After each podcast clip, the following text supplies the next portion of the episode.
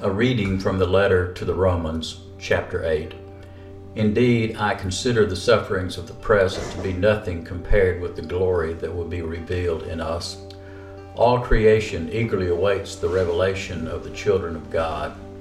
Creation was subjected to the transience and futility, not of its own accord, but because of the one who subjected it in the hope that creation itself would be freed from its slavery to corruption and would come to share in the glorious freedom of the children of God.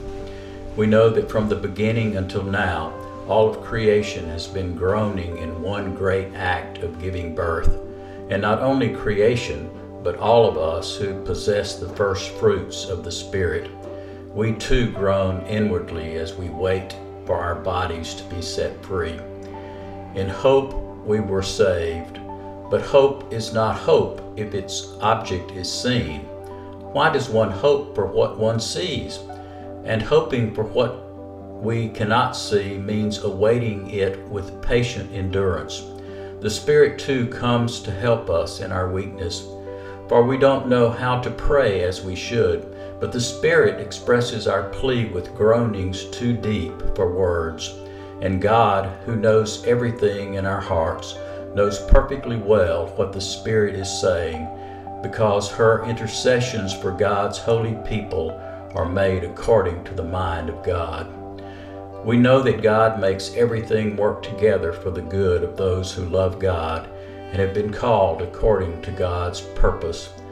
They are the ones God chose long ago, predestined to share the image of the only begotten in order that Christ might be the firstborn of many.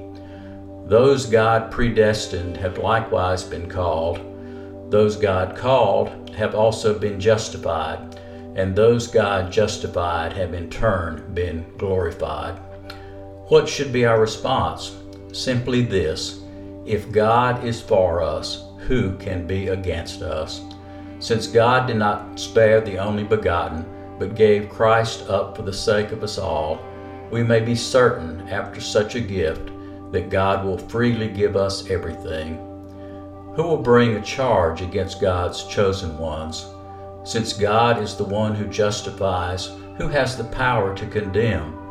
Only Christ Jesus, who died, or rather was raised, and sits at the right hand of God, and who now intercedes for us. What will separate us from the love of Christ? Trouble, calamity, persecution, hunger, nakedness, danger, violence? As Scripture says, for your sake we're being killed all day long. We're looked upon as sheep to be slaughtered. Yet in all this we are more than conquerors because of God who has loved us. For I am certain that neither death nor life, neither angels nor demons, neither the present nor the future, neither heights nor depths, nor anything else in all creation will be able to separate us from the love of God that comes to us in Christ Jesus our Savior. This is one of our sacred teachings. Thanks be to God.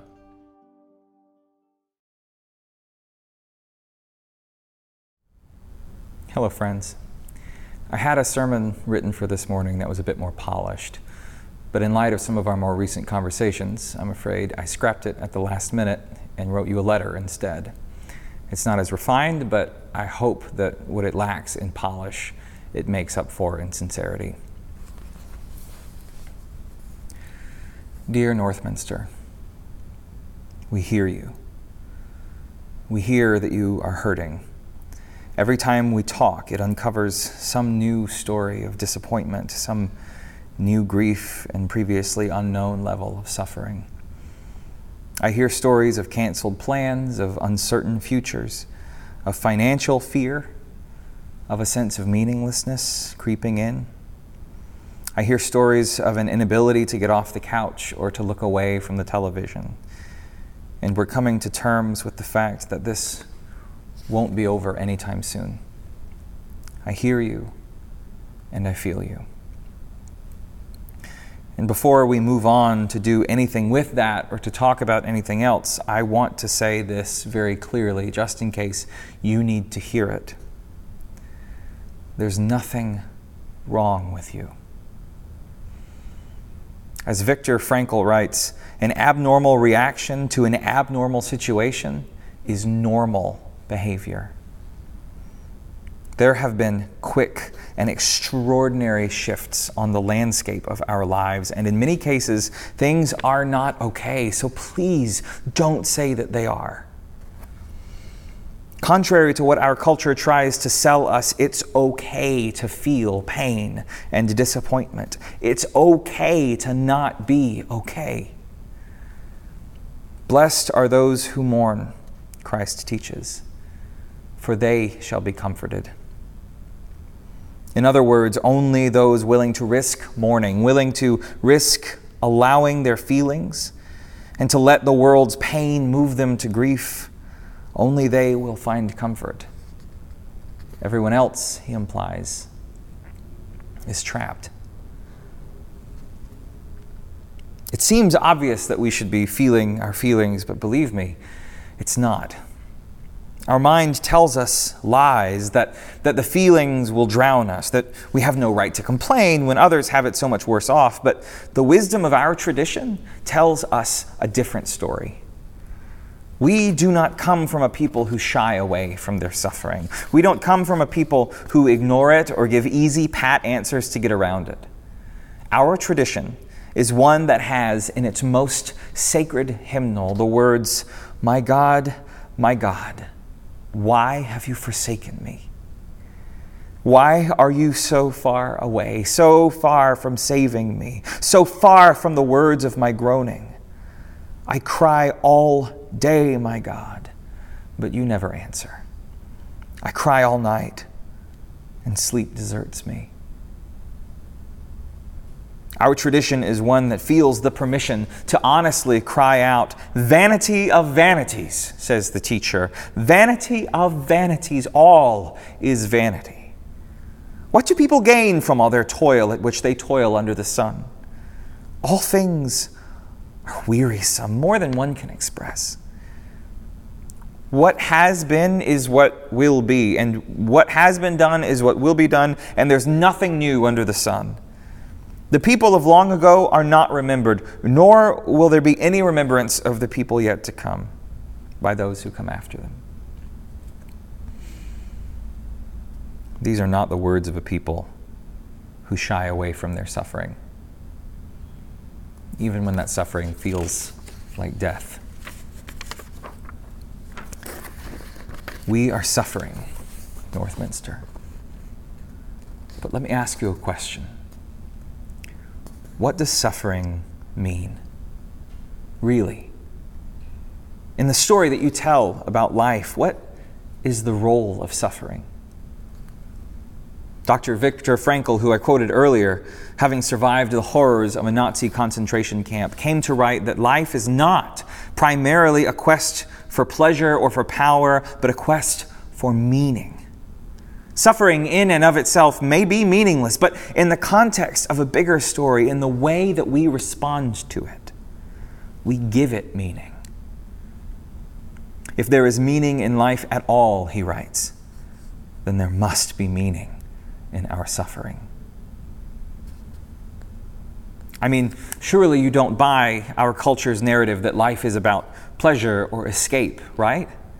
We only need to look around at those who have bought into this story to see where it goes, to see how quickly it robs us of joy and makes us slaves to distraction or addiction.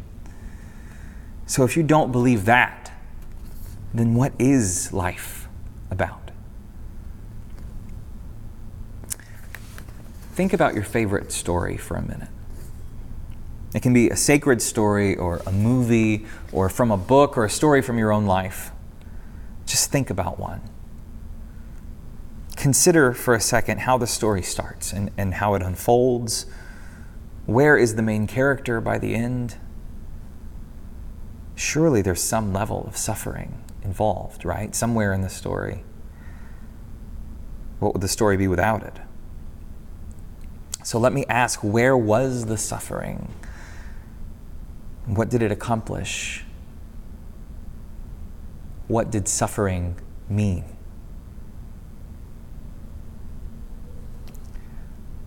Or if in your example there is no redemption, then why? What, what could the suffering have accomplished? And what stood in its way?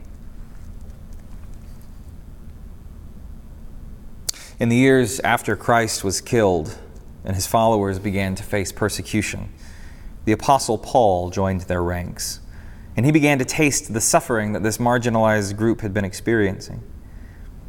At some point in his ministry, he wrote a long, incredible letter to the church in Rome, in the belly of the beast that had killed Christ. I know that whenever someone starts to read from Romans, it's easy to get lost in the theological baggage that the church has dumped on our shoulders. I know that's how I feel most of the time. But I'd like to offer a paraphrase, which I hope will cut through some of that baggage so that we can hear it anew. This is what Paul says about the universal experience of suffering. He writes All around us, creation is pregnant with goodness. But just like a pregnant woman, we can't yet see what is growing. So when we see and experience the pain and the suffering, those experiences aren't meaningless. They are the labor pains that come on the cusp of new life. We yearn for this new life. We feel the pain of waiting. But the waiting does not diminish us any more than it diminishes an expecting mother. The waiting and the suffering, they are difficult. And we don't often know what we really need to survive it, but that's okay. Within the temple of our hearts resides the Spirit of God, and she knows exactly what we need. She yearns with us with sighs too deep for words, sighs that we can only hear and make our own in silence. If we listen, though, to her yearning, and we surrender to her call, then all things begin to work together for good. All suffering, all experiences become the raw material raw material for the sculpting of something good and beautiful. Since the foundations of the earth were laid, this is what life has been about. This is what it means to be a human. It's about surrendering to that spirit so that whatever comes our way, she can mold and shape us into the image of Christ. We look to Christ as the first in a family of a resurrected humanity a family into which every single one of us have been invited. So then, what are we to say to suffering? If this is the nature of the game of life, then how can we lose? If even the suffering and death of Christ could be worked into something good and beautiful through the Spirit, if suffering itself is the way to our aliveness, then what could possibly destroy us? What do we have left to be afraid of? What can work against us? Trouble, distress, oppression, famine, shame? No. In the Spirit, each of these things leads us towards life and victory. And if that's the case, he writes, then I'm convinced that nothing can separate us from the joy and the peace of the Spirit.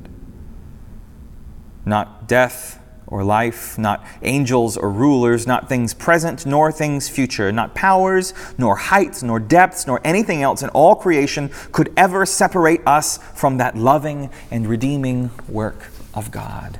This is one of our sacred teachings.